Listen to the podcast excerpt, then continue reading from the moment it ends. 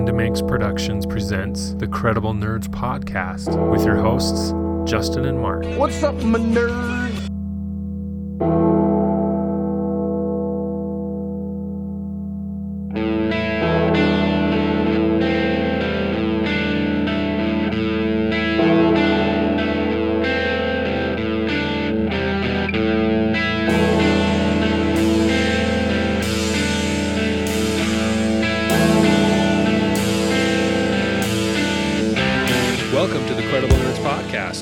This is episode 2 of the Starborn Report, Dresden Files Book 2, which is titled Fool Moon, and it's written by Jim Butcher. My name is Justin, and as always, I have my sidekick, co-host, and fellow wizard with me, Marc. Hey guys, how's it going? So last episode, we broke down Stormfront, which was Book 1. We did a lot of character introductions. We talked about Harry Dresden, who he is, Bob, Lieutenant Murphy, the White Knight, Book 2, Full Moon, and we'll get into spoilers of the story. We'll talk about the different aspects of the story. We'll talk a lot about werewolves, as they are a major player in this story, as well as the different relationships that are developed in this story. We're introduced to the different characters and the kind of the baseline for their relationships, but we'll get into it a little bit more this time. And we'll talk about the ongoing drama between Harry and Lieutenant Murphy, and we'll get into a little bit more with Johnny Marcone and what his role is in the story. So first up, as the title entails, it's Full Moon, but it's not F-U-L-L, it's F-O-O-L, Moon.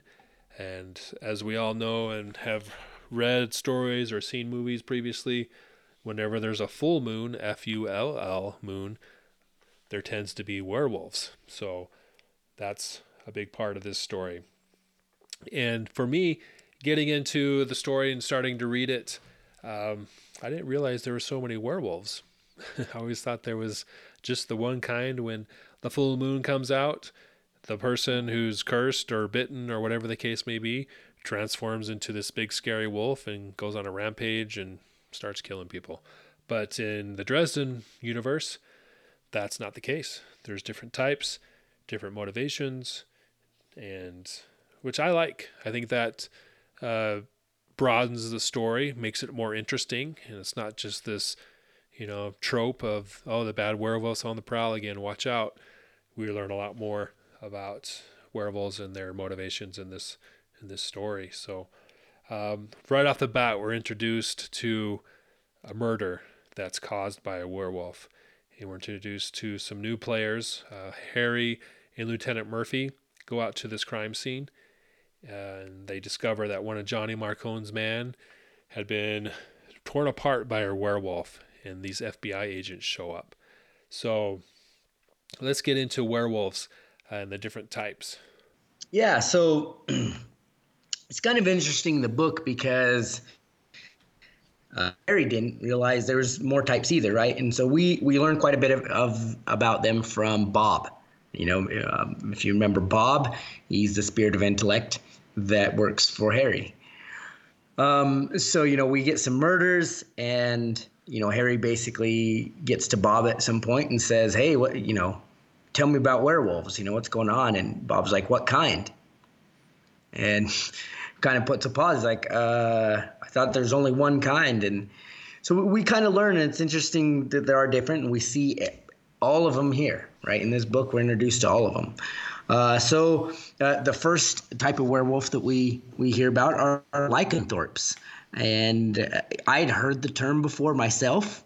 I just, threw it all into the same group. I didn't realize there's actually different definitions, but here it is. So lycanthropes are basically people who get wolf-like characteristics, right? They don't turn into a wolf or whatever, but they are a lot stronger, a lot faster. They can heal very quickly.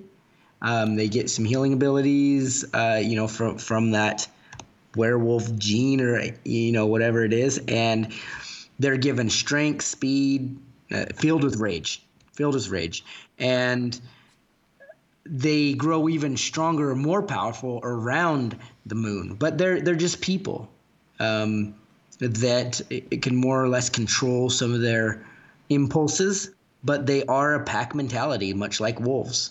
There's a leader, and we're introduced to the leader here. He's oh yeah. So would you say that Perrin Aybara from the Wheel of Time is a lycanthrope? Huh. That's a good question. Because he doesn't transform into a wolf, right? Yeah, he has wolf-like characteristics. But he can, just in the spirit world, right? Yeah, but not physically. Yeah, I would say so. I guess under this definition, I would say that. Yeah. That's good. But yeah, so, the leader of, these lycanthropes that we meet, they call themselves the Street Wolves, right? It's a very conspicuous name. His name's Parker.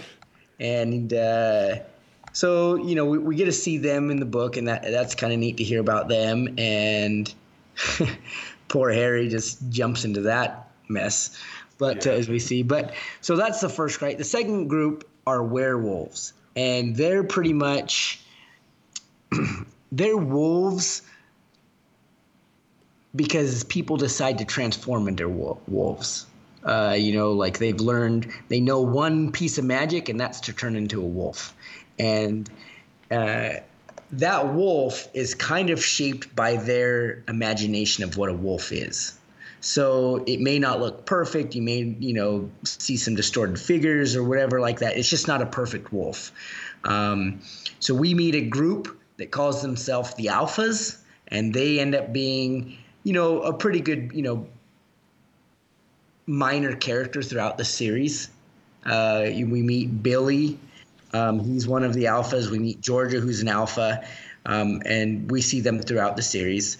And so they've learned how. And in this book, we see that they're a little bit wolves, right? But throughout the series, we see that they get a lot larger and stronger and faster and bigger. So it's kind of cool how the wolves work out. The next one is what's called a hexen wolf. And this wolf type of wolf is they need a talisman to turn. So they're not like they can't control magic. They can't do, but they're given like a talisman or something to put on that allows them to transform into this wolf. And this wolf is much bigger, much meaner, much faster. I've kind of thought about this, though. I think that a werewolf is probably as powerful as a hexen wolf, but the reason we don't see that in this book is because these werewolves are like new. They're younger kids. They're not grown up yet, but if they were older and whatever, like I think that they would be more than a match for the hexen wolves. Yeah. And so, but the way this talisman goes is generally made by, according to Bob, a top-notch badass. Right, is what he says, and which means like a demon lord or a fey lord or something like that. Someone with some major power.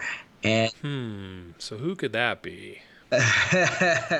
Who do you think made it? I've always wondered. Someone had to make it, and I feel like we've been introduced to the character, but I don't know who. Do you think it's related to the concept we talked about the last episode that someone taught Victor Sells, the Shadow Man? Someone taught him these spells, because you don't just pick it up by going to the library and reading a book, right? It's some dark magic. Definitely, yeah. I mean, because it's not like a normal FBI agent just has a beeline to some fey lord or demon lord or something, right? Someone had to make it, and they talk about it, right? In the book, they say, we made a deal. We did whatever. So they made a deal, and then someone gave it to him. And it doesn't sound like that someone was a demon lord. It sounds like it was somebody else. Never mentioned, and we never find out who it was, but obviously someone's involved here. So these FBI agents end up being the hexen wolves, right? Yeah, we find out the FBI agents are the hexen wolves, and part of it is it takes over your humanity. You lose yourself in part of it. I mean, it's such a strong pull.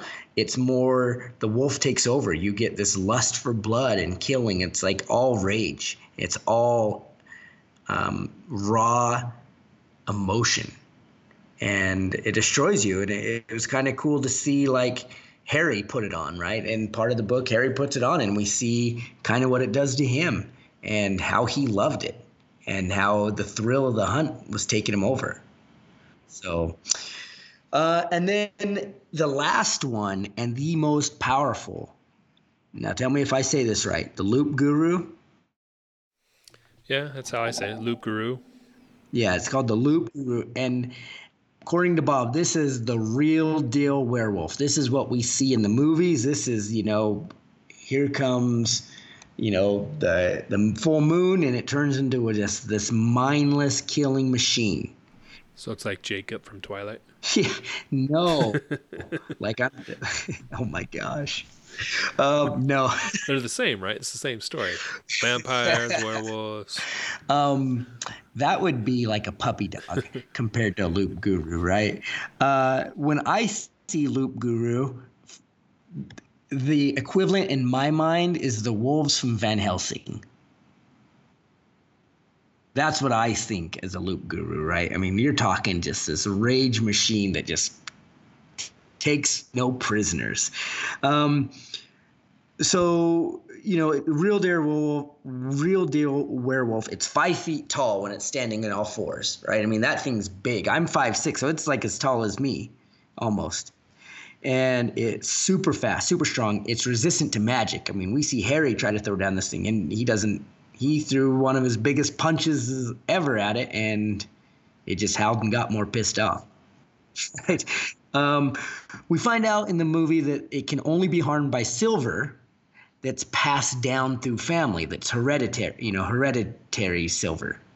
So it's not that you can just go buy some silver, make a silver bullet. It means mom or grandma passed away and gave you some amulet made out of silver, and now you can use that to harm the werewolf. So it's kind of rare stuff. It's tough to find it.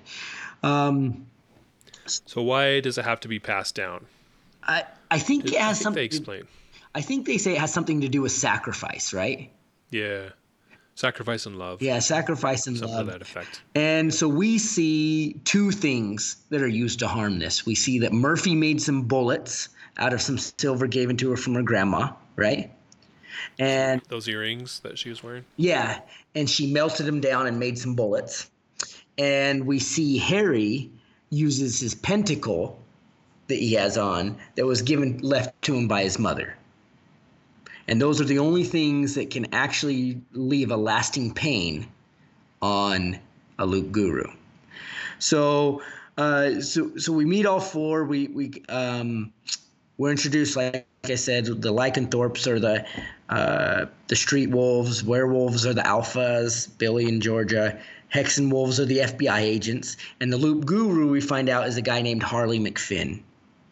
And it's kind of interesting because he is probably the best good guy in the book, but he's a bad guy because of what he turns into. Right. So, so there's your werewolves. It was kind of neat to read about this, you know, to see. But the Loup Garou is by far the strongest and most powerful. I have a feeling if he fought all the others at the same time, it would be over in like a minute. Yeah. Yeah. He was pretty powerful. Yeah. I mean, it was scary reading about him, right? When he's in the police precinct, we see him go cell to cell and literally just kill everybody and just tear people apart. Oh yeah. I mean, it was brutal. And then that thing was mean. Everyone was scared. I mean, when Harry's scared of something, you know, it's something that should be scared of. Yeah. Well, let's talk about that a little bit. 'Cause for me, I read this book way back when I first started reading the series. And this is this part where they had captured Harley MacFinn. They arrested him, took him to jail. Then he turns into the Loup Garou while he's imprisoned. And he just rips the cell apart, starts attacking all the inmates, like you said. And this is one part that stuck with me. Like, I probably forgot about 60, 70% of this book as I was rereading it. But I knew this part was coming because it was so powerful, so intense reading this escape by Harley MacFinn as the Loup Garou from jail. And he just, like you said, goes to town and kills all the prisoners, kills a lot of the police officers, including Carmichael, even though Carmichael is finally coming around, finally starting to believe in Harry and what he was about. But he gets eviscerated and killed by this Loup Garou. And one thing I liked about, I think the overall action was great. It was pretty intense. But I liked how this, you know, no one believes in werewolves, right? Especially the cops. They're like the most unbelieving in this type of magic stuff. It's kind of the joke. The Special Investigations Unit is the joke to everybody. And they don't believe in this stuff. But here it is in the middle of their precinct. This werewolf is just going to town. And so to be able to read how this is a legit instance of this magic, these otherworldly things that no one believes in, is happening right in front of their eyes, and they cannot deny it. And that was pretty powerful to read that for me. Mm-hmm. Yeah, and you see some of the people come around, right? I mean, Stallings comes around and really starts believing in who Harry is. Like you said, Carmichael does. In book one, he was really dismissive of Harry. Like, he's like, I think you're full of crap, you know. And then in book two, you kind of see him coming around. Him and Harry have some banter, some back and forth. They're getting along. And we see Carmichael die. And I remember, like, even when I read it the second time, I was like, man, I was bummed. Like, he was the first death in this in the whole book series that I was really bummed about. And but like you said, I mean, you can't deny it. And as we see at the end of the book, it's denied. I mean, Rudolph, right? You think about, I don't remember his first name, but Rudolph, he saw it. He saw it with his own eyes, and he denies it and keeps calling Harry a fake. You know, throughout the books, and it's just crazy, and to see that, like you said, it was just a powerful part, and these cops fought for their dear lives, and they were just so outmatched, it was unbelievable, and part of the conflict with Harry and Karen is because of things like this, right? Karen knows that Harry's holding back and doesn't, you know, so he's taking it as that he's lying to her. And Harry's like, look, I'm trying to hold this back to protect you. You have zero idea what's out there. And as we find out in the later books, a Loup Garou is a welcome enemy compared to what's coming. So, but it's pretty interesting. And just how people they overlook what's in front of them, you know. I don't know how else to put it. Yeah. So with this first investigation, they're trying to figure out who did this, and we're led to, what's her name? Tara West. Yeah. Tara West, she tails them from the murder scene. Harry ends up tracking her down, and we're introduced to Tara and the Alphas. We see that the Alphas are this newly formed group. They're like a bunch of college kids, and Tara's in charge of teaching them this new magic trick to turn into a werewolf. And Harry confronts them. She questions, hey, what are you doing here? And this is when the mistrust starts to really fester. Because I think in the previous story, she got a little miffed that she didn't call, or that Harry didn't call her to go out to this Victor Sells lake house. And he went off on his own. She was still mad about that. She hadn't called him for a while till this investigation. But then she shows up and finds Harry, and again, hey, why didn't you tell me about this? Why don't you trust me? And so this is where that starts in this story again. And also, one interesting part that I had also forgotten about was Kim Delaney. How at the beginning of the book, she's trying to ask Harry, hey, what about these summoning circles? And Harry won't teach her because it's too complex of a magic trick. She's not powerful enough. She doesn't have the knowledge. And she ends up going away frustrated. And Karen picks up the drawing and puts it in her pocket. And it comes out later when they end up going to another murder scene, and the victim ends up being Kim Delaney. And she had tried to contain Harley MacFinn in a summoning circle, and it didn't work. And so she ended up getting killed. So Karen sees the drawing that she had picked up at Harry's, when Harry was talking to Kim, sees Kim, the victim, and she ends up arresting Harry right then. Mm-hmm. Yeah, this was part I remember was so frustrating for me because, I mean, she had to know somewhere that Harry wasn't involved. I mean, she's been working with Harry for a couple years now. She knows that there's some stuff that can't be explained. I mean, she has to know that Harry wasn't doing it. And yet she still throws it on Harry. And I'm sure, I mean, she was under pressure from work. I know it talks about it in the book. She was, having a hard time with the FBI. She had no idea they were involved. But it just blows me away. I remember being so annoyed here that she punches him in the face. She does all this stuff. Like, she goes crazy town on him. And it just is just frustrating for me, I remember. And but I mean, as we see, he gets out of it, right?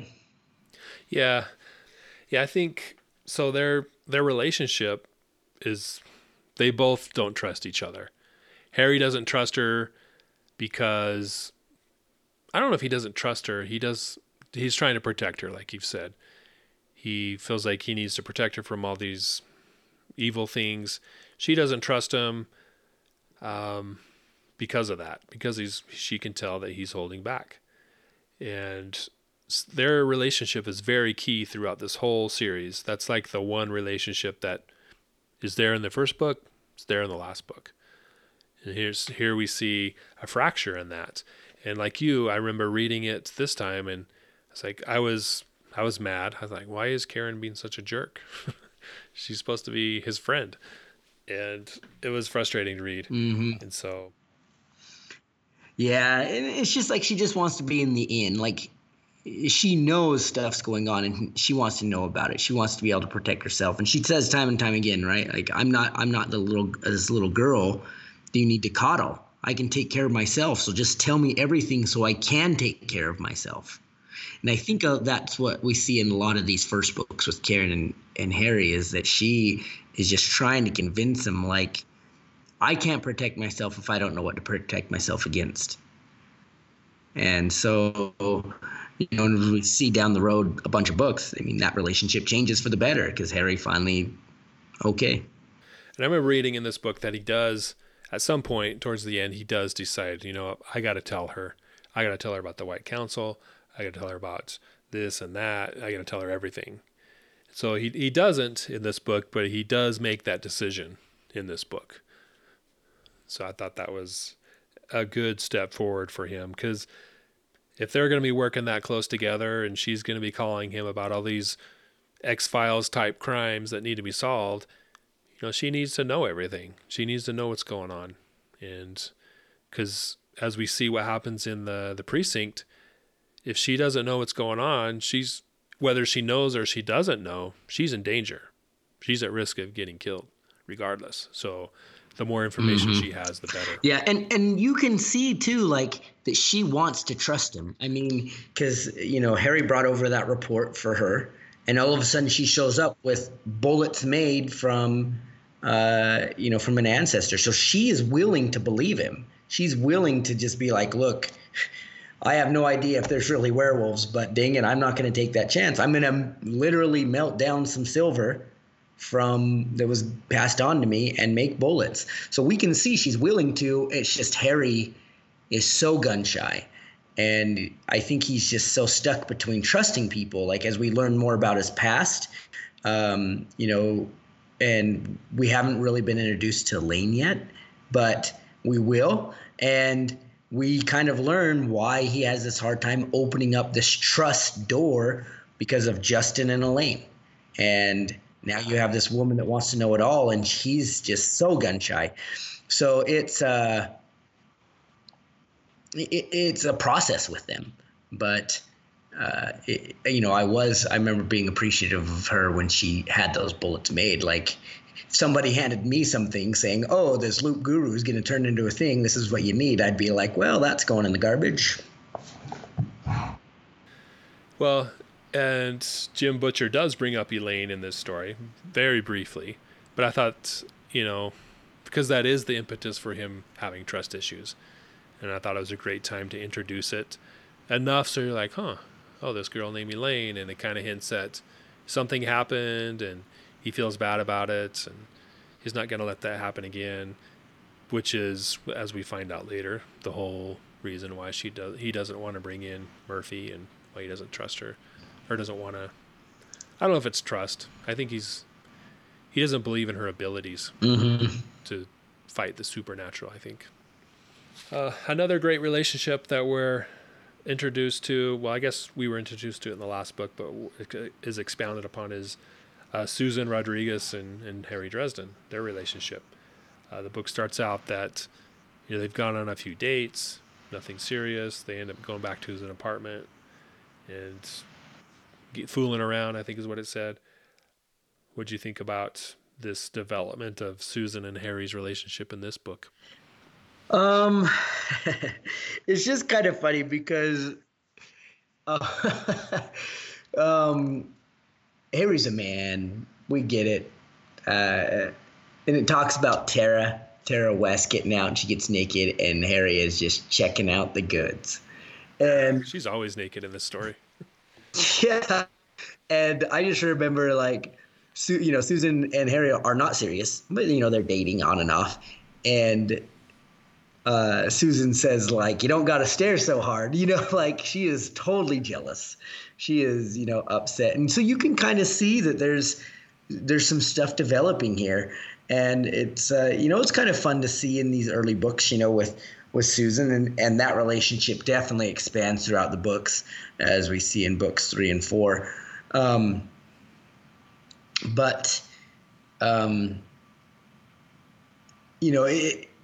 don't know. It's such a beginning of the relationship, I don't know. It's just kind of fun. And so we learn a bit about Susan here, and she works for a paper called The Arcane. And she is a writer, and they talk about basically what special investigation does. And that's how Harry and Susan's relationship gets started, because she sees that Harry is a wizard who, he puts out a ad that he's a wizard. She sees that he helps in the investigations with special investigations into these weird things. And so she totally believes who he is. And she actually tricked him into doing a soul gaze. So she's seen into him. She knows what he's about, so she believes. And so she starts hitting him up for stories and things like that. And Harry comes through, and some of the things he does, talks about some good things that she can come out with, some good stories. And throughout this, their relationship just kind of buds more and more and more. And this is a good stepping stone into their relationship. This book is because she gets involved in it, right? She can see more of it. She's able to video camera some of it and make a name for herself. So she totally believes in everything and still likes Harry. I mean, I don't know. If I was hanging out with some girl and I was getting chased by toad demons and wolves and weird things like that, I might be out, but whatever. Yeah. I really like Susan. Oh, yeah. She's one of my favorites in these early books.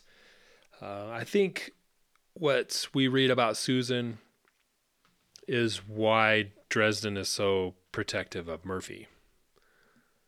We can get into that later, but I think what he's worried about with Murphy is what ends up happening to Susan, right? Mm-hmm. So, but she's a great help in this book. She drives him around and helps out with the final infiltration there in Marcone's mansion.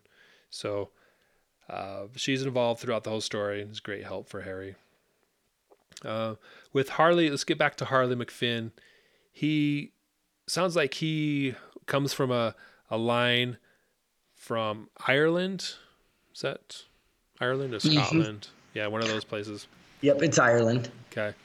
And an ancestor was cursed by Saint Patrick that... why don't you tell us about this curse? Yeah. So we find out that... so the way to become a Loup Garou is that you're cursed by a saint.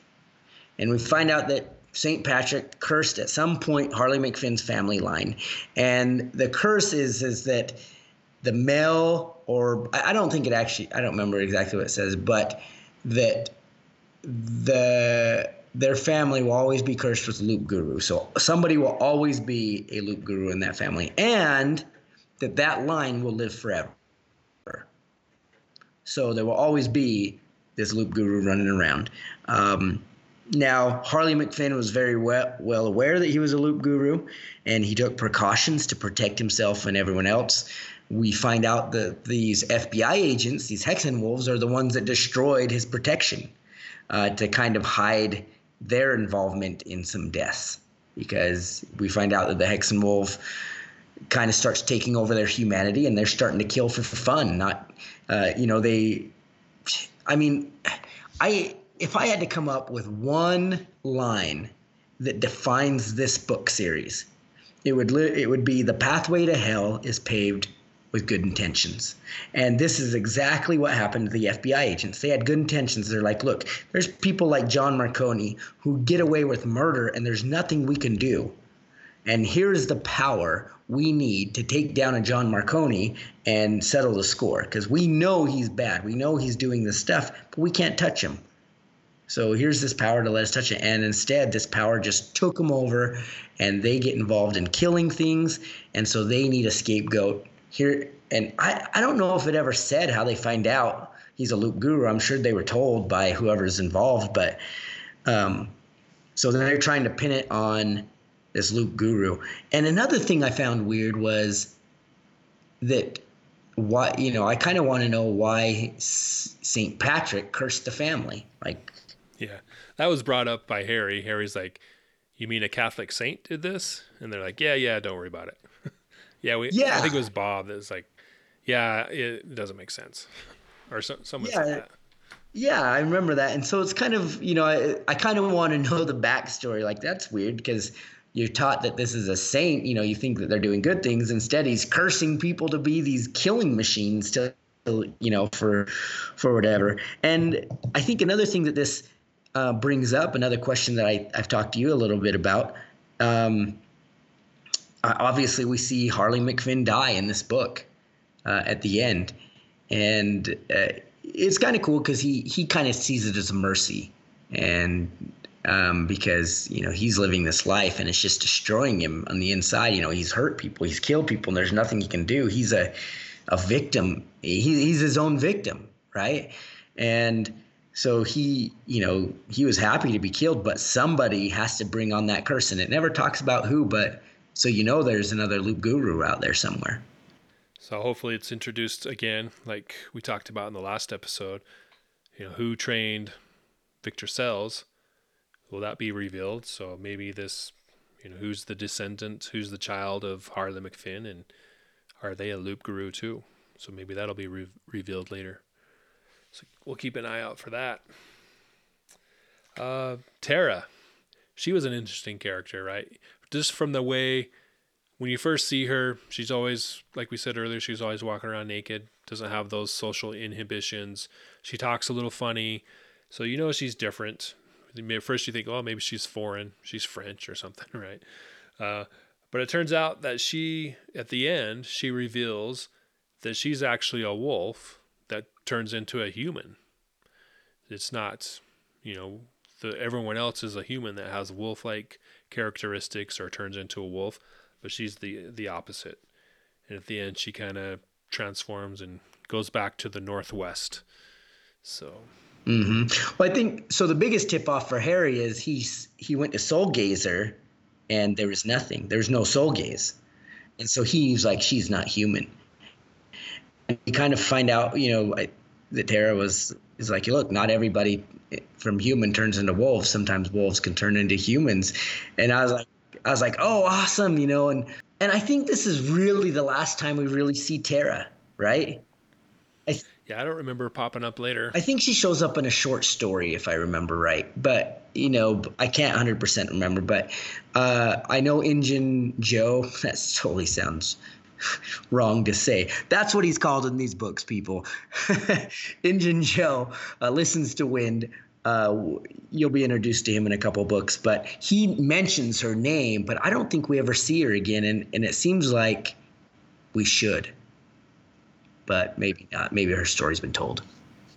Yeah. Well, maybe we'll pick it up as we do the reread.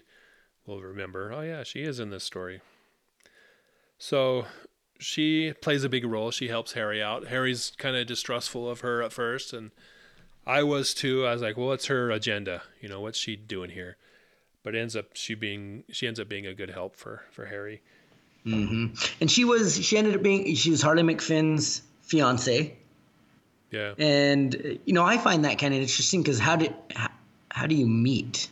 Did she meet him while he was like Loup Garouing around, or did she happen to be walking around as a human and ran into? I mean, that's kind of a weird dynamic. Yeah. But we don't. Yeah, and what's her agenda? Yeah. Like, why would she agree to that? Well, I guess we were kind of hinted that with the whole Northwest Passage thing, where she lives there.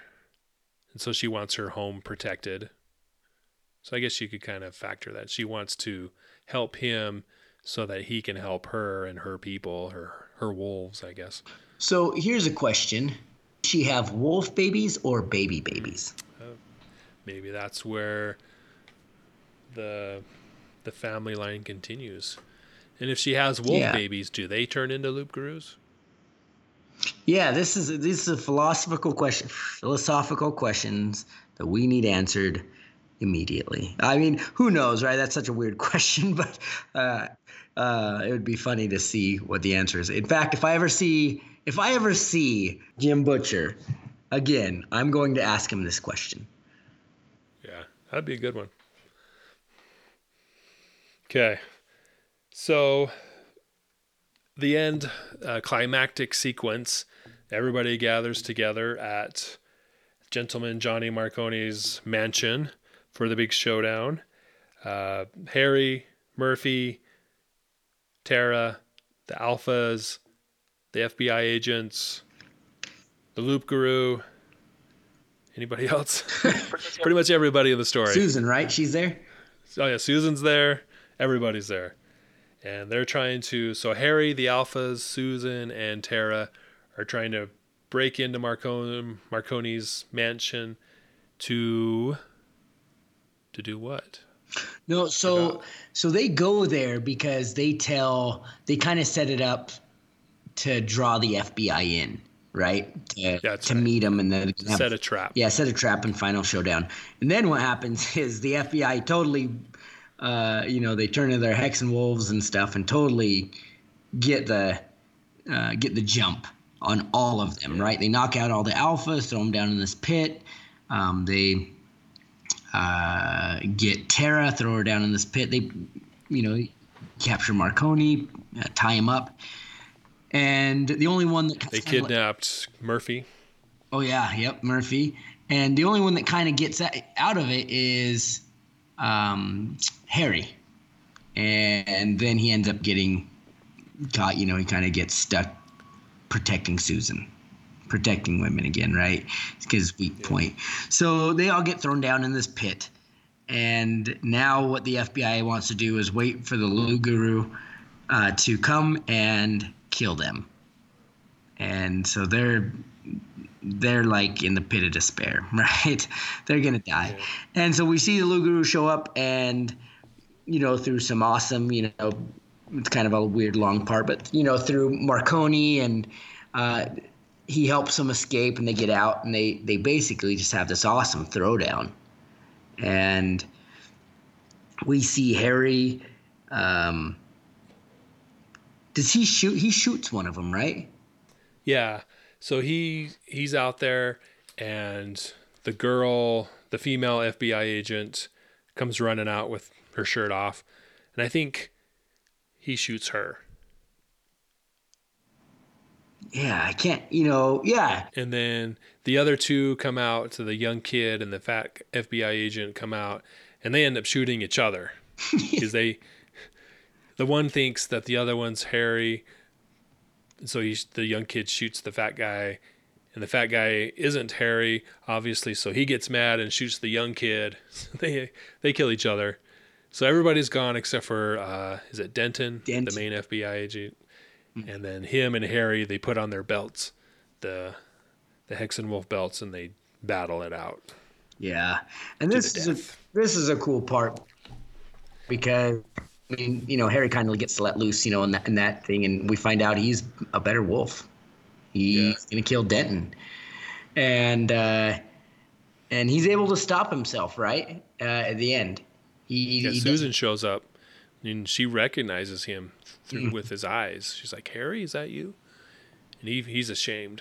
He feels bad for what he's doing. Yeah, because that's such a raw emotion, right? I mean, it's just, I'm sure it just opens up doors to your inside. You just never want anyone to see. And so he stops himself, and then the Loup Garou's coming, and it's going to kill him. And there's kind of a weird showdown because Harry's battling this Loup Garou, and all of a sudden Murphy jumps in front of him with a gun and is kind of pointing it at him, and he's like, what the heck, and he's trying to fight the Loup Garou. She's got a gun in his face, and he figures he's going to get shot. He's going to kill this Loup Garou, so he uses his pentacle to attack it, and then a shot comes out, and we find out later that Denton was behind him, going to kill him, and Karen killed Denton, right? Yeah, she didn't see the Loup Garou behind her. Harry didn't see Denton behind him, and so there was this lack of communication, and they ended up dispatching, their foes. But for a minute there, I thought, because I didn't remember this part, so it was all new to me again. And I thought Harry got shot.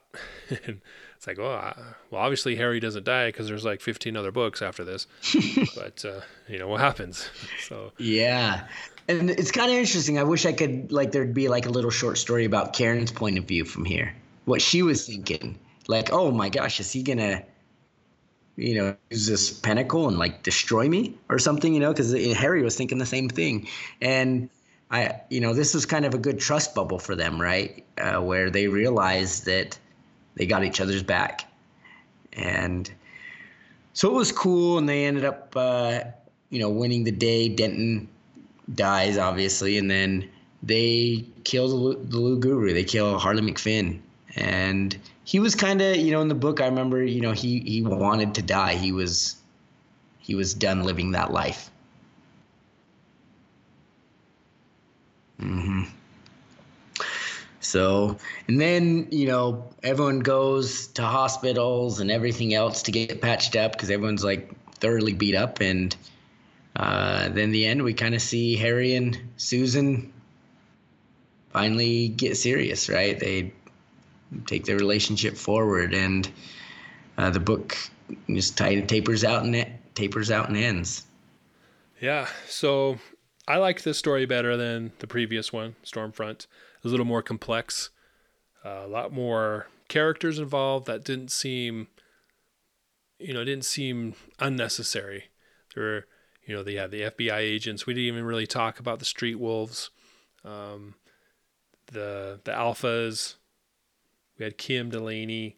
Susan was back. Karen's back, obviously. So, and, all these characters that were, most of them were new. But it didn't bog down the story at all. It flowed really well. This event happened, the next event happened, and you're trying to figure out, at least I was as I was reading it, how are these all related? The mystery behind the story was there. Until the end, it kind of doesn't really come together till the latter part of the book. And it's interesting to read. As far as what's the word? Rereadability? Yeah. Rereadability factor. It's a little bit higher than the last one. I thought it was more complex and more interesting. So overall, the story, I'd give it an A. A-. I read this book and probably within 24 hours, it ended up being like probably five hour read, 6 hour read maybe. So definitely that it was interesting enough that I wanted to finish it and was liking the story. So I enjoyed the Susan Harry relationship. Like I said earlier, Susan's one of my favorite characters in these early books. And so I like these moments that her and Harry had, these innocent times, I guess you could say. Yeah, definitely a pretty fun book with werewolves and stuff. Reading it as a solo book, it's a great book. I like the rereadability. Taking the series as a whole, as we get more into it, it's kind of down on the list for me. Just because I'm not 100% sure what it does for the book. Like, it introduces the Alphas, which is good because Alphas play some good parts coming up. But they're not huge, characters. I mean, Harry tells them time and time again, like, you guys are small fish in a big sea. But, they're there, so that's nice. But if we don't really get it, it doesn't do a whole lot for the series as a whole. I don't know. I don't feel like we heard about lycanthropes. We heard about hexen wolves. We never see them again, just the Alphas, So I don't know. I just think it's a good standalone book, not really coalescing yet. Not a whole lot's being brought together. I mean, we see a little bit of stuff about like things in the shadow. Like obviously someone armed these hexen wolves and Harry's wondering who, but I mean, nothing ever comes of it. I don't know. Rereadability, I probably got to give this one a little bit less, like a C, as far as rereadability. But as a standalone book, it was great. B+, A- for sure for me. There's a lot of fun stuff learning about these wolves. It's just cool when, this dynamic is changed to broaden your perspective on what what's there. So that was cool. We didn't really talk about potions much, but some more potions are brought in from Bob, and it's cool to see how they're made. Like that, it's not just so much as like pinch of this, pinch of that, waboom. You got this cool potion. There's like a cool thought behind it. This process where if you want a particular potion, like I think he uses a concealment potion here, and he has to find things that coincide with that mean something apart as far as concealment is concerned, and put them together and make it. And it's fun because he talks about Harry talks about this is where I excel in this kind of magic. What did he call it? Thaumaturgy or something like that. And where he can find things or he prepares, and he loves it. You would think it was interesting for me to reread that in the book because I always assumed he likes the big kaboom magic.